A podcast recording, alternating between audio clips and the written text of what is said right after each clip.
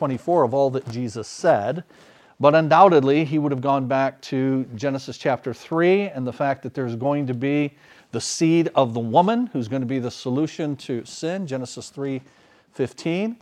And then uh, the, the sacrificial system that uh, was implemented in the law of, of Moses, pointing to a sacrifice that would ultimately, ultimately come. So undoubtedly he was doing that as, as well. And even before the formal sacrificial system, you had sacrifice starting uh, going back to Genesis 4. Remember that uh, Cain and Abel brought offerings, uh, and uh, one brought uh, an animal offering, the other brought a uh, produce offering, resulted in the first, first murder. But even prior to that, at the end of Genesis chapter 3, God Himself gives animal skins to cover Adam and Eve after they have sinned, which implies the killing of an animal on behalf of, uh, on behalf of others.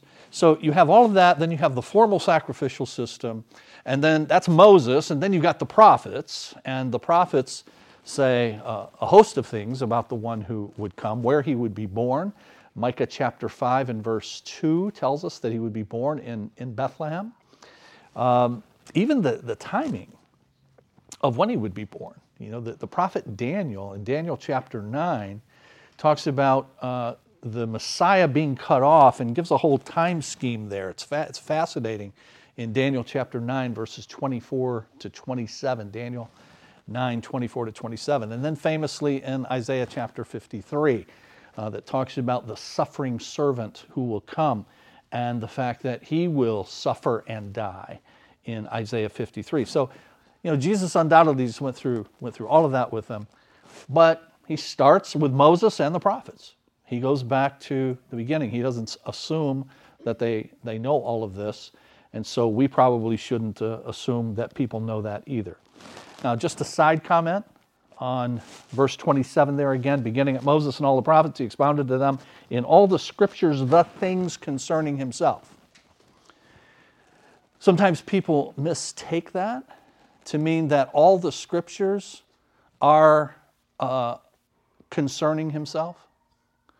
Not every scripture in the Old Testament is concerning Christ, but there are plenty of them that are, and Jesus undoubtedly showed him, showed them many, if not all, of those that, that do. So I would just encourage you to, to be careful about the idea that you, you need to find Jesus in every verse of the Old Testament. Let the Old Testament speak uh, for itself. But as it does, you're going to find plenty in there about the one who is to come and the one who's going to be the king and uh, the one who is going to suffer and die and, and all of that. So on page 31, under that box, what events from Moses and all the prophets do you think that Jesus may have explained to them and why? I have done you the favor so that you don't have to think about any of this. I just, uh, I just give you the answers and, and then we move on, okay? So, with all of that as the background, the material is trying to push us toward this understanding that we need to start earlier, that you don't just jump in and assume things. That being the case, page 32. And page 32 is about uh, these two common ways to study theology and present the, the gospel. The first one is systematic theology. So, systematic theology. Theology is just, uh, it means literally the study of God. And then systematic theology, then, is a systematic study of, of God. And the system piece of it is these categories, these boxes that you see there. And commonly, systematic theology is broken up into these 10 categories. And so you can have uh, the title of volumes of books on theology that the title is, all, is the same systematic theology, very creative. I've got on my shelf multiple title books titled the same thing, just systematic theology. And the only difference is who wrote this particular systematic theology. And they are often divided up exactly the same way. They've got these 10 categories, heads of, sometimes called heads of systematic theology. And what it does is it takes uh, what the Bible says on a particular topic of theology and pulls it all together and then seeks to harmonize it and explain it and all of that. And systematic theology is, is fascinating. And uh, systematic theology is important and highly recommended uh, to you. Uh, so if you ever want to get a systematic theology, we have some in our, we have some in our resource center. Uh, John MacArthur has one there. Uh, Rolland McCune has a three volume set. He's with the Lord now, but he was my theology professor in seminary. So we've got his systematic uh, theology as, as well. Uh, but there are lots of them that, that are very helpful uh, if, you, if you are able to find the time. If you're not able to find the time to read one of these sometimes massive uh, systematic theologies, then you should find the time to take our class, Master Plan for Life. And that is one of our two foundational classes that we recommend for everybody to, to take to get grounded in their, their faith. And we teach it every other year in the fall on Wednesday nights. And this is the every other year. So this fall, we'll be doing Master Plan for Life. If you've never taken Master Plan for Life, then you should. Uh, and it goes two semesters. Uh, so it'll start in the fall and it'll continue after January. And I call Master Plan for Life a systematic theology for regular people. So it's systematic theology. It does it's divided up into these doctrines of God and the scriptures and Christ and humanity and salvation and all of that. Uh, but it's you know just at waist level, so you don't get lost in all of the terminology and, and all of that. And you got simpleton teaching it to you, so you don't have to worry about don't have to worry about it being over your head. So that's what systematic the- theology uh, is.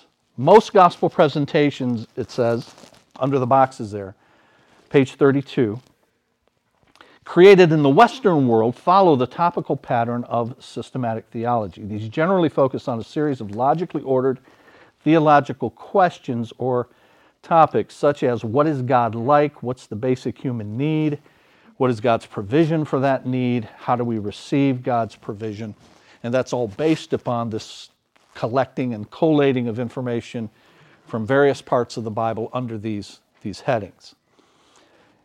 The box there, using systematic theology, is not a problem for people who have a worldview that's been strongly influenced by exposure to Christianity. But if you present these gospel biblical concepts to those who do not know their context, that is, they knew nothing about the Bible's plot line or the big story, then that raises the question how will they really under, understand them? So that's where then there's another way to study theology, and that's called biblical theology. And when they call when we call the one biblical theology, it doesn't mean the other one is unbiblical theology or anti-biblical. Uh, biblical theology, uh, instead of gathering information from various parts of the Bible, starts at the beginning and then moves forward. And you pick up the plot line, you pick up the narrative in fact, the, the larger narrative of the story as you, as you move forward.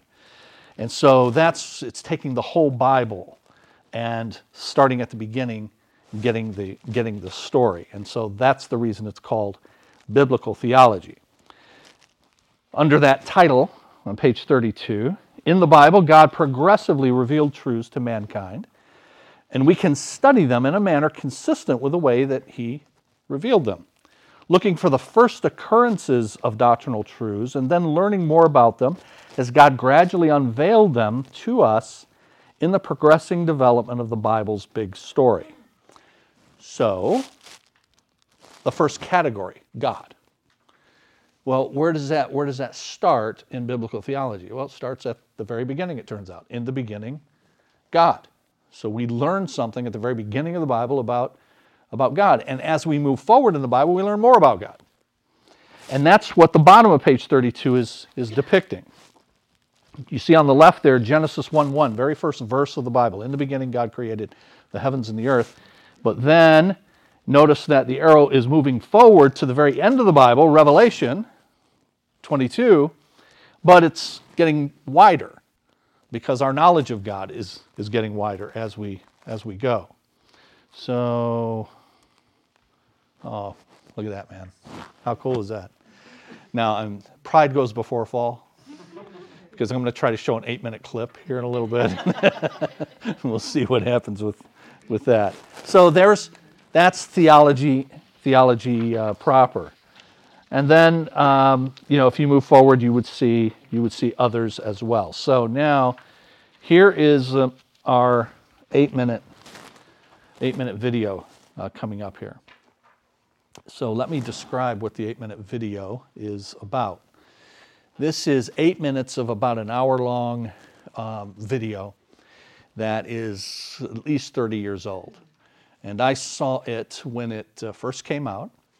And it's about uh, some Western missionaries, American missionaries, who went to Papua New Guinea to uh, bring the gospel to people who had never heard it. And this tribe of people who had never heard the gospel is the, the Mouk uh, tribe, the Mouk people. And at first, when these missionaries went, they were going to do what a lot of missionaries do, and they were going to take kind of a systematic theology approach. But they realized they, these guys know nothing about what we're talking about. We're going to have to back this up and, and start at the beginning. And so they did. So the whole thing is uh, quite a fascinating story.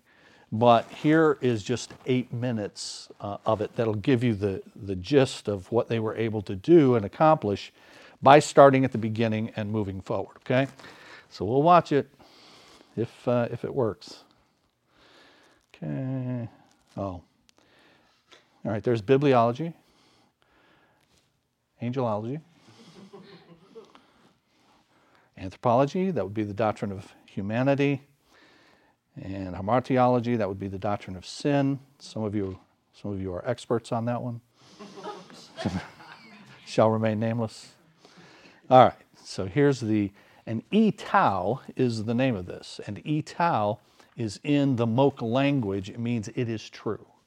And uh, so that's the name of the, of the video, okay? It's going to work. Okay. What is not so obvious is how they view life, what they believe. Happy-go-lucky in the outside does not mean life without fear on the inside. It takes determined study to know them, and often the grim facts are not pleasant.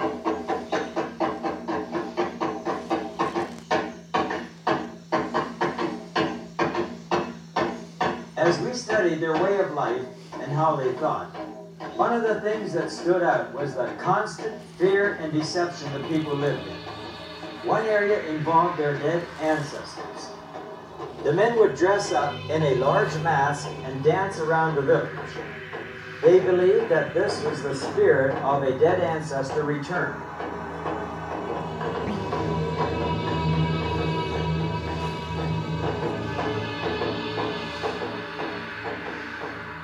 The men told us that the women did not know that it was them who wore the mask. They kept the mask hid in a special place reserved only for men. They explained to us that if women ever saw the mask by itself, or if she let on she knew about the mask, and that it was only a man who wore it and not a spirit, for that woman the penalty was death. When I was a little boy, my mother saw the mask by itself. As was custom, my very powerful father asked my mother to die when he died. When my father died, my mother was shown the mask. Her two brothers took her to the woods. They did not want to, but they had to. Our beliefs demanded it. They put a bark rope around her neck. I was very young, but I remember it well. My mother was young. I loved her. My mother died because she saw the mask by itself. We lived in fear. Time goes by, the day, the night, and they don't know. Children cry, men live, they die, and they have no hope. So many people just existing.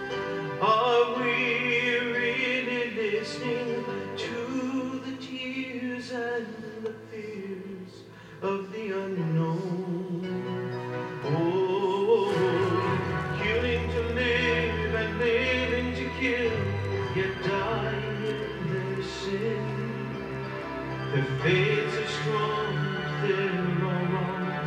Their gods just can't win. They tremble at the thought of them. The sun, the moon, the birds, the spirits. Oh, how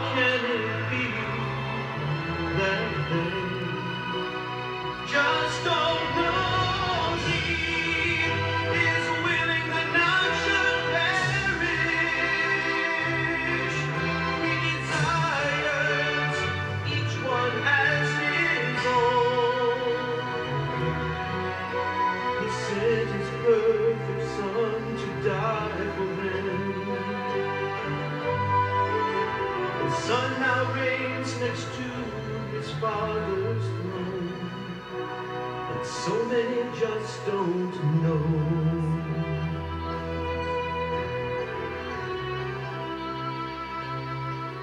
What you truly believe does affect what you do, sometimes with tragic consequences. Well, the day does come, though, when you do know enough of their language and how they think to explain to them the Word of God. Now, the question is this where do you start? The Bible is a big book, and none of these tribal people had any previous exposure to God's Word.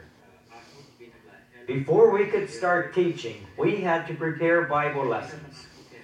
Our tribal language helper, who was not a believer at that time, was the key to getting the proper Bible terminology we needed. Even before we started to teach, the Mouk seemed to sense a wonderful message was coming. When the teaching finally started, the entire village of 310 people gathered. We never mentioned Jesus Christ until after two months of teaching Old Testament foundational stories. The first day, we began by showing them a map of their village. Then we showed them where the surrounding Mouk villages were located on that map. From this point, we explained to them progressively where they were located in relationship to the neighboring tribal groups, where in the province they were located, where the province was located in the country of Papua New Guinea, and where Papua New Guinea was in relationship to Australia, Japan, United States, and Israel. Then we explained how the Bible, God's talk, many years ago had come from Israel to Europe and then around the world and was now coming to them, the Mouk people.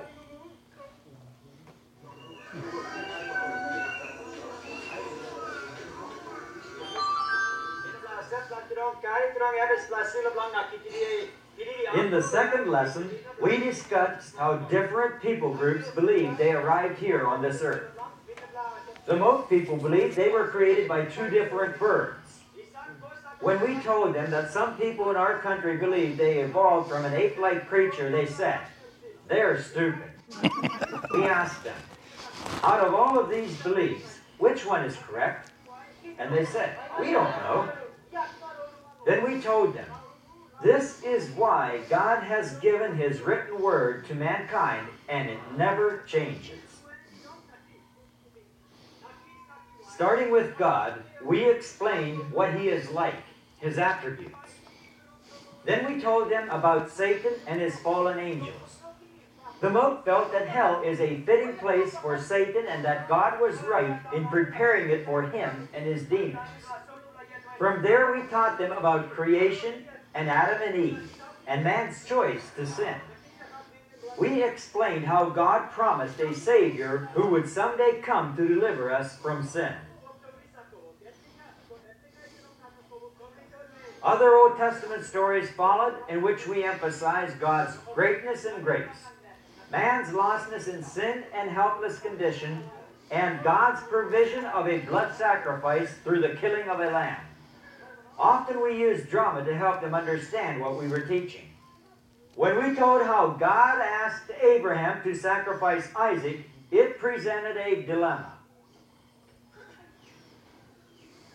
Abraham was obviously a godly man, so he would obey God. But it was through Isaac that the Savior of the world was promised to come. I knew that somehow Abraham would obey, but God would save Isaac's life, perhaps with a substitute lamb. Before we finish the story, four different men individually suggested that Abraham would obey God, but God would somehow intervene and save Isaac's life by providing a substitute lamb. They developed a sincere reverence of God and feared daily that God might rightly destroy them because of their sin. They said, We are just like those people in Sodom and Gomorrah. For two months, we taught key Old Testament stories chronologically before we finally introduced Jesus Christ as the Savior, born as a babe in this world. As we studied the life of Christ, they fell in love with him, and Jesus became the Mouk hero. They loved him and they idolized him. Never during the weeks Mark taught did a villager miss a lesson, though he taught for three months, Monday through Friday, two times a day. Villagers that were sick were brought on makeshift stretchers. And when an expectant mother was near delivery, they arranged for her to be close enough to the meeting to hear the story. The baby arrived in the middle of one of the sessions, but the teaching still went on. At times, the Mouk were so intense they stopped eating and would not even sleep. They spent every waking moment discussing the message and re listening over and over again to the lessons recorded on cassette tapes. This wonderful Jesus was perfect, and he could do anything. He was God. Day finally came to explain the betrayal by Judas and the trial of Jesus before Pontius Pilate. Judas's betrayal was upsetting to them both, but they still had faith that somehow Jesus would escape. That was the last story we told them before the gospel presentation. At the end of it, we said, Tomorrow we will finish our talk.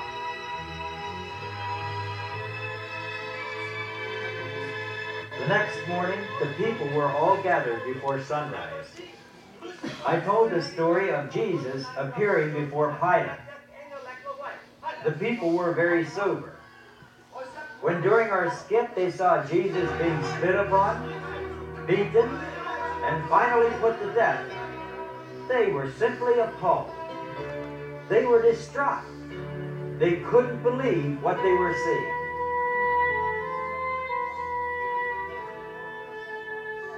Because the death and shedding of blood is so significant to the gospel story, we had rigged a balloon filled with colored water to be pierced by our designated Roman soldier. It was when they saw the blood that the story began to take on significance. Our explanation and portrayal of Jesus Christ's resurrection was simple, but to them, very powerful. The Savior was alive.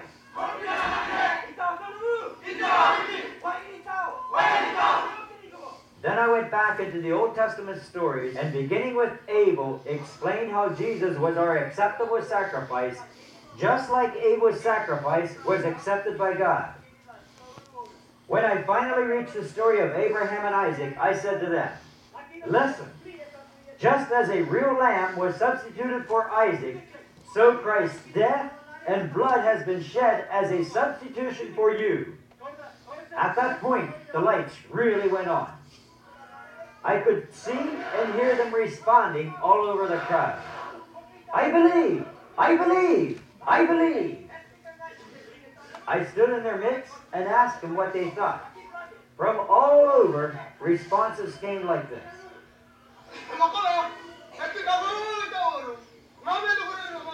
I know I was born in sin.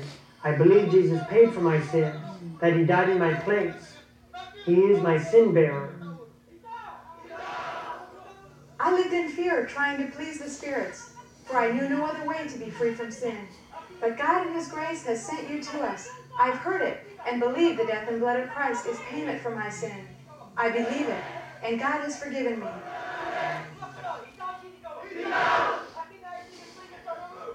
On that day, almost all the village expressed belief in our Lord Jesus Christ. There was a sense of tremendous relief. The Mouk are generally a restrained people, but as the gospel sunk in and new believers sensed the liberation from sin, spontaneous rejoicing broke out. Watch what happened.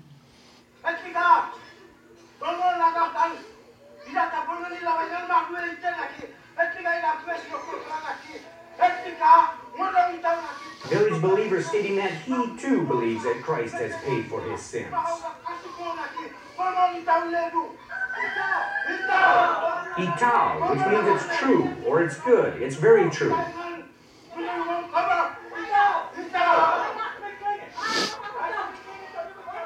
Village grammar rejoicing that he believes. So does she. Different ones giving testimony as to their belief in Christ as their sin bearer.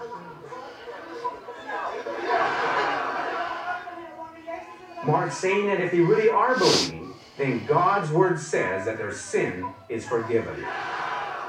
Itao, it's good, it's true.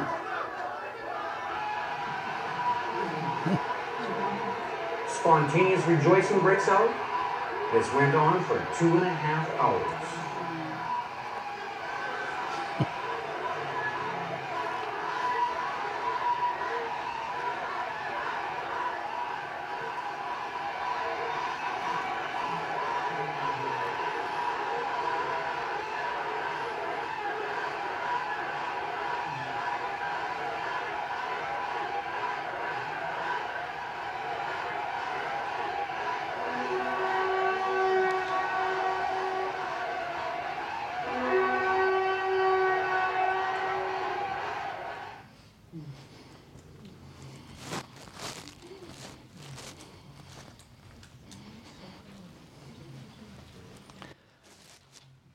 So, the power of understanding the message and then God giving uh, spiritual life as a result of, of understanding.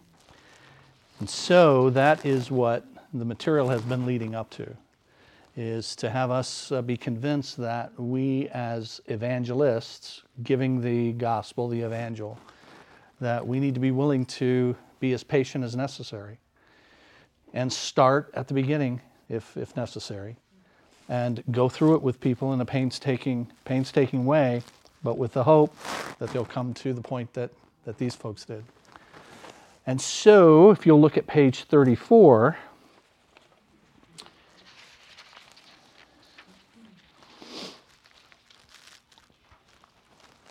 they're selling stuff on page 34, but, but at the bottom, bottom half on the left, the ABWE Good Soil Evangelism and Discipleship Project. So that's what we are doing, the Good Soil E&D scale. That was that scale we kept showing for the first few weeks evangelism and discipleship. We're doing the evangelism piece, not the discipleship piece. Uh, but the evangelism piece. ABWE is the Association of Baptists for World Evangelism. So that's the organization that has put this together.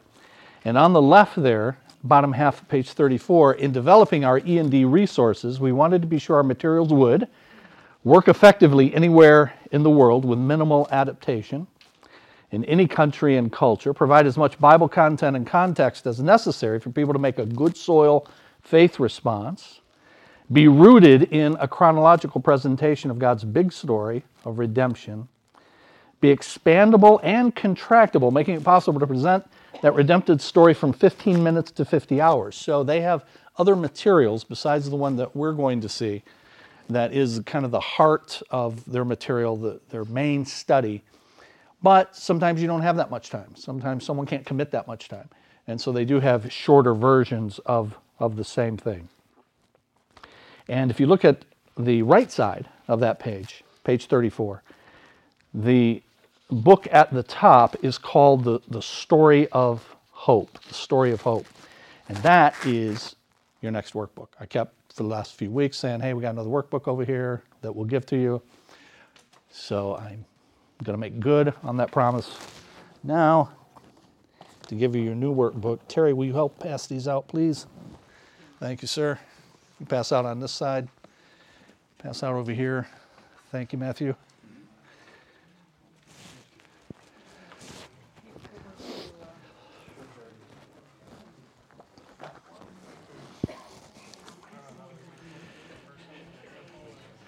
want everybody to have? Yes, yes, yes. Everybody have one.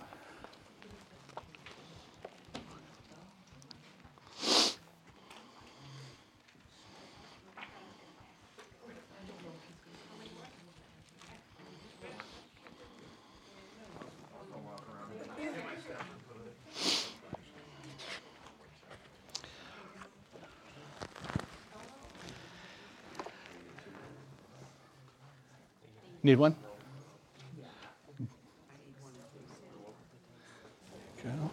Yeah, just put them there. Thank you, sir. All right, so this is your second notebook that you've been given.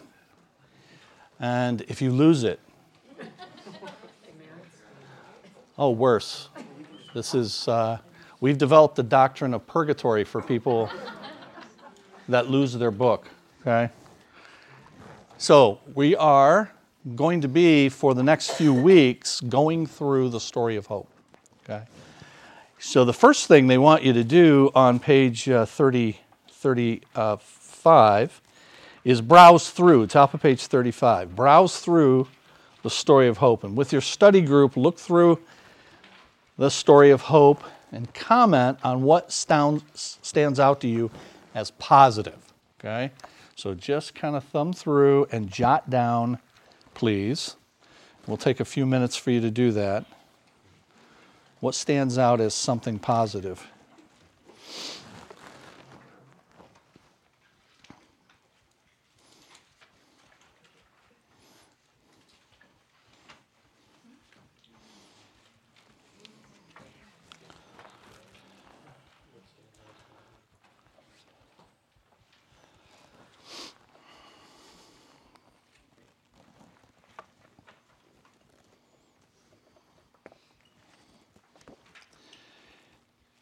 You may remember I had you guys the other day writing some things down, and people didn't write anything down. Yeah, okay. So there will be none of that. Okay.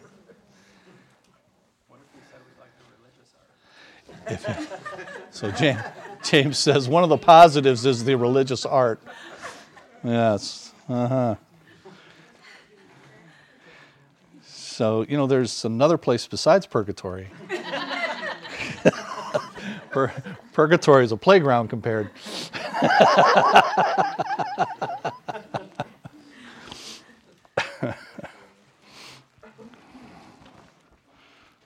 Ken, have you heard of the Jesus storybook? It's like a, it's like uh, for kids, but it, Okay. it's called the Jesus storybook. Bible. Okay. Okay. We probably have it. We, Yeah. we probably used it with our daughters, but Literally, like that's it's kind of like, oh my goodness, I didn't. That's what's going on here. Yes. Yeah, yeah, yeah. It's crazy. Yeah. Everything we walked through. Yeah. The whole Bible. Absolutely. And they've got a kids version of this as well. But yeah, that's the idea.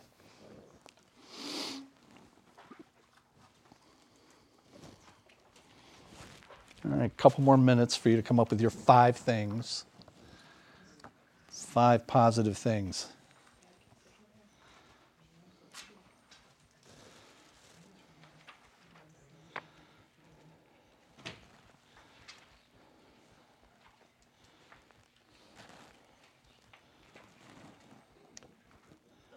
So you don't happen to know any update on like any of those people, who that man was?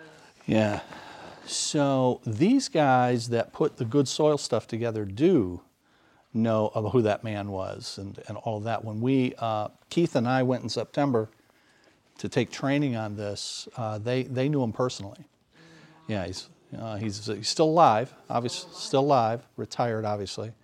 But uh, yeah, now, as far as what is happening with the Mouk tribe, I don't know. However, just this week, many of you know in our church Jessica Sauter, uh, Pastor Rich's daughter, Anthony, our music guy, his wife Jessica.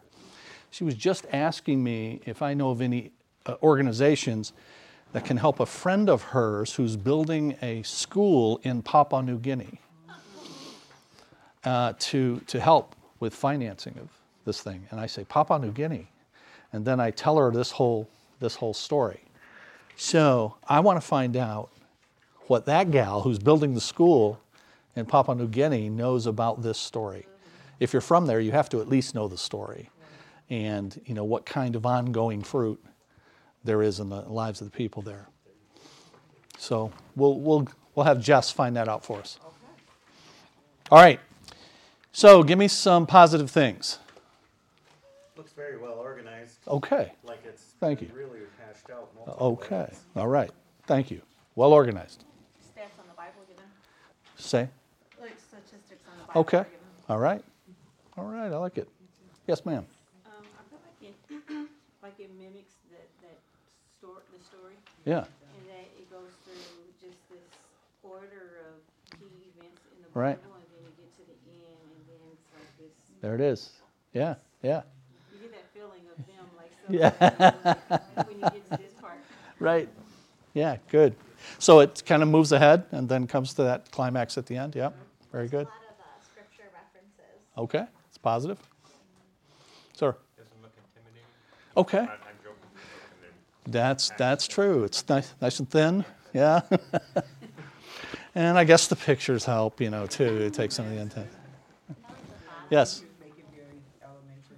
Yeah. Yeah. Yeah. Is that like the bottom part that's yellow? About, um, what is this? Yeah. Yeah. There you go. Each story down at the bottom, you got the yellow piece. Yeah.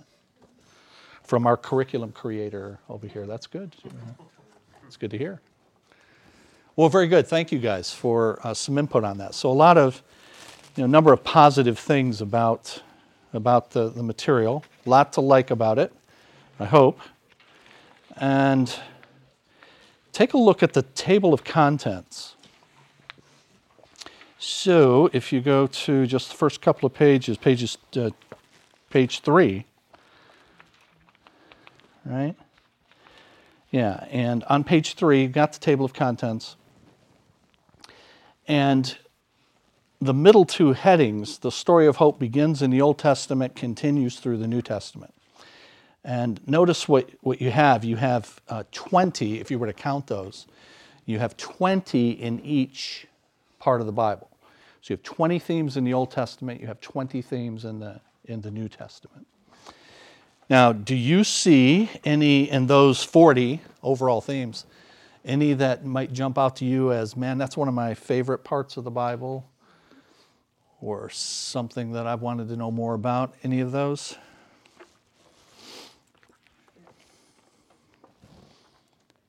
Fall of Lucifer. Okay, a lot want to know more about, probably. Not your favorite part. Well, wanting to know that he's actually not up and down, you know what I'm saying? Like, So he got kicked out. Yeah. That's good. He's, the he takes, okay. All right. Okay, very good. Yeah, yeah, that's good. Very good. Anybody else? Mm, yes, yes. On the cross. Remember me when you come in your kingdom. Yeah. Amen. Well, then you take, take those 40, and now let's think a little bit about why, why these 40. Because the Bible is a big book. Lots of, there's the overall narrative, but then there are these narratives with it, sub narratives.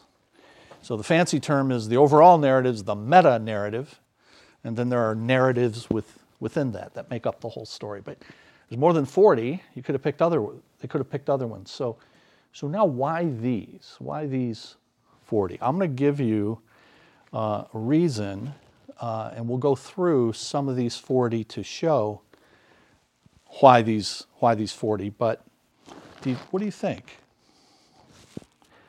What, what rubric might they have, structure might they have used to pick these particular stories? What might they be hanging all of this on? There you go. There you go. Hey, you guys, you guys are great. Okay? So the eight essential gospel truths.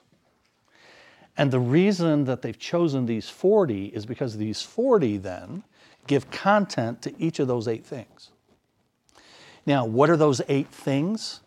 Sorry, you've got two books in your lap now, but I'll, I'll give them to you uh, verbally. But They're on page 16 if you have your other notebook, the, the eight, and some other places.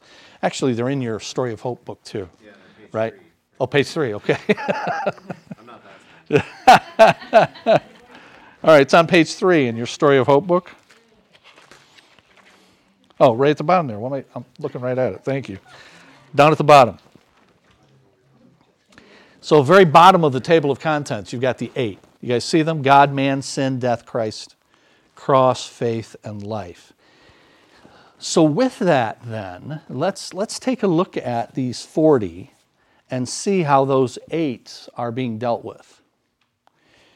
So, the first couple uh, on pages 12 and 13, the first couple of lessons are on the eternal God and the creation of the earth. So that's dealing with the first of the eight, right? That's dealing with God. The creator God, the eternal God, obviously, is dealing with God. And then this God is the creator as well. So the first two on pages 12 and 13 are dealing with, with God. Uh, then you've got the creation of mankind. That's obviously dealing with man, so that or humanity. That's the second of the eight. And then pages 15 and 16 deal with the fall of Lucifer and the beginning of human sin. So that's the third of the eight. Those two are dealing with, with sin. Page 17, the origin of death. And so that's the fourth of the eight. That's, uh, that's death.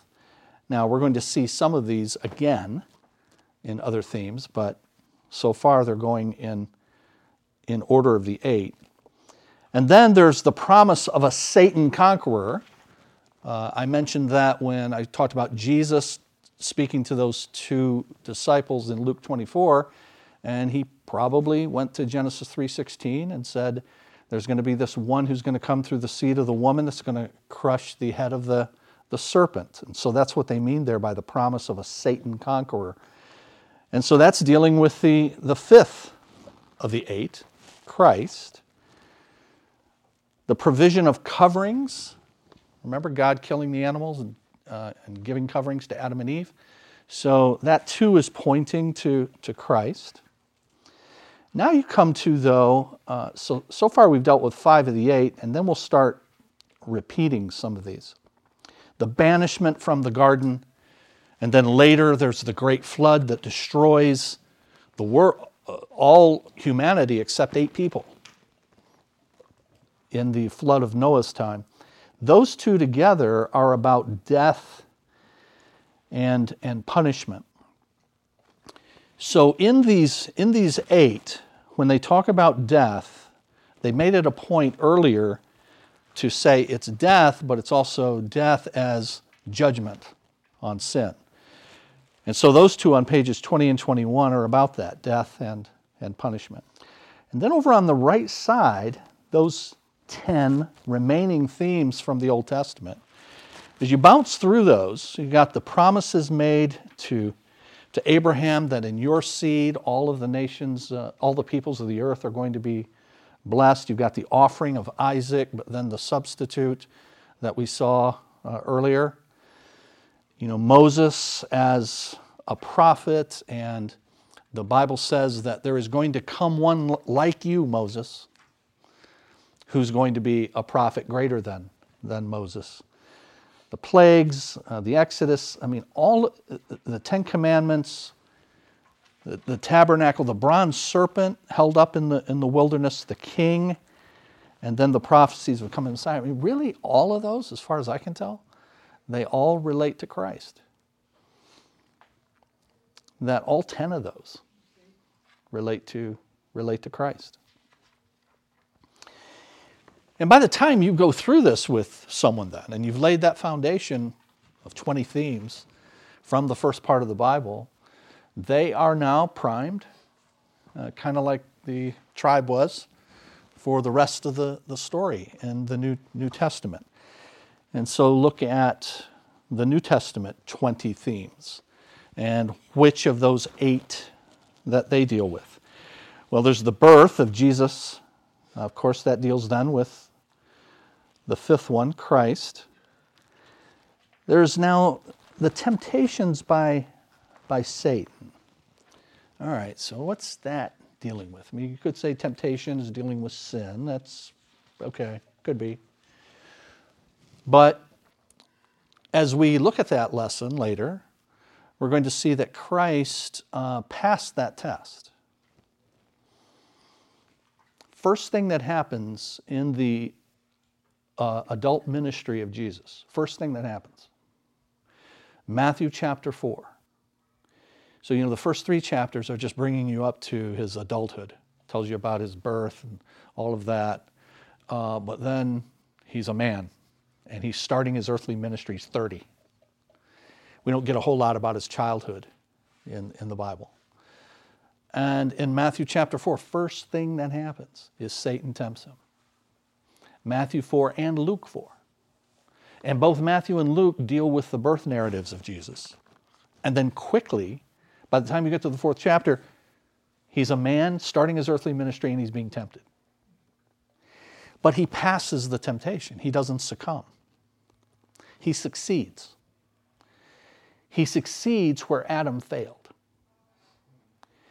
And you are clued in right away. This is, there's good news here.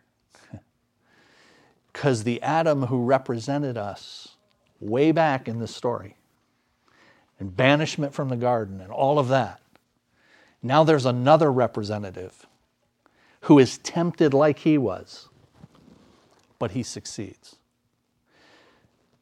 We will see when we get to that that he is called uh, the last Adam.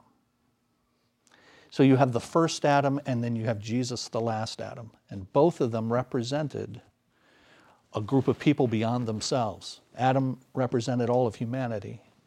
Jesus represented those who will come to him as Savior. And he succeeded where Adam failed. So, temptations of Satan, what does that mean? Of those eight, what's it, what's it talking about? Do you guys remember that I added a ninth one? Anybody remember that? Okay. Yeah, the life of Christ. The righteous life of Christ. And so I would, I would suggest to you that that's really what that's about. That, that Jesus does everything right. And that we are going to get our righteousness from Jesus as a result of that. So you could write next to that righteousness slash life. Life is one of the, the eight essential truths because we get our life from the fact that Jesus lived this righteous life that was acceptable to God the Father. All right, John the Baptist's proclamation that he's the Lamb of God who takes away the sin of the world. So that's about Christ. And then you've got this, these two encounters one with a, a religious leader and the, another with a Samaritan woman. The religious leader is in John chapter 3, the Samaritan woman is in John chapter 4. So, in successive chapters, you have two very different people that Jesus encounters a religious leader who has it all together, at least externally, but who can't put it together. And then you have this Samaritan woman who clearly doesn't have anything together, but Jesus is able to proclaim to her freedom from her enslavement to sin. So, two very different uh, people. And that's all about sin, I would say, and the, and the fact that it's universal. That sin applies equally to the religious guy as much as it does to the, um, the Samaritan woman. Claims of oneness with God that Jesus makes on page 37, that's about Christ. Of course, teachings about hell that is again death and judgment. The miracles of Jesus show who he claimed to be to be, in fact, true, so it's about Christ. Those bottom two, the betrayal of Jesus and the appearances before unjust judges, are about the cross, as is the crucifixion of Jesus. And then you've got the repentant dying thief. You guys remember that? You got the three crosses, Jesus is in the middle. One is mocking Jesus. Uh, the other one uh, just says simply to him, Remember me when you come in your kingdom. And Jesus says, This day you will be, this day you will be with me in paradise. What a beautiful thing. right? I mean, this guy has lived a life, a worthless life, and, and worse. And yet, in his dying breath, Jesus says, Today you'll be with me. Because it's not about you, it's about me. I mean, that's what it's about me, it's about what I've done for you in covering your sin, and I'm doing that right now. And, and notice what the guy says. He's not, it's not much of a theological treatise there, is it? Remember me. So, this is about the faith response. Remember faith, trust. He's trusting Christ. So he doesn't have he doesn't have a huge. And uh, Alistair Begg has this famous thing about about that guy, right? Uh, Alistair Begg uh, says, "Imagine that guy showing up at the pearly gates, and Peter says, uh, "Hey, why should we be letting you in here?" And uh, you know, can you tell us about your justification? The guy goes, "I have no idea what any of that is." You know and you know he can't pass any kind of a test. He says, "What are you doing here?" And he says, "The guy on the middle cross said I could come." And that's all that matters. Is that Jesus has taken care of it in his life and death. So the repentant dying thief, that's faith, that's that's trust. The resurrection of Jesus. I'd suggest to you again that that's about that life of Christ, the the righteousness. Here's why. Because the Bible teaches that Jesus was raised because of his righteous life. That he was raised, here's what Romans 4:25 says. Romans 4:25, he was raised for our justification. Raised for our justification. Justification means to be declared righteous.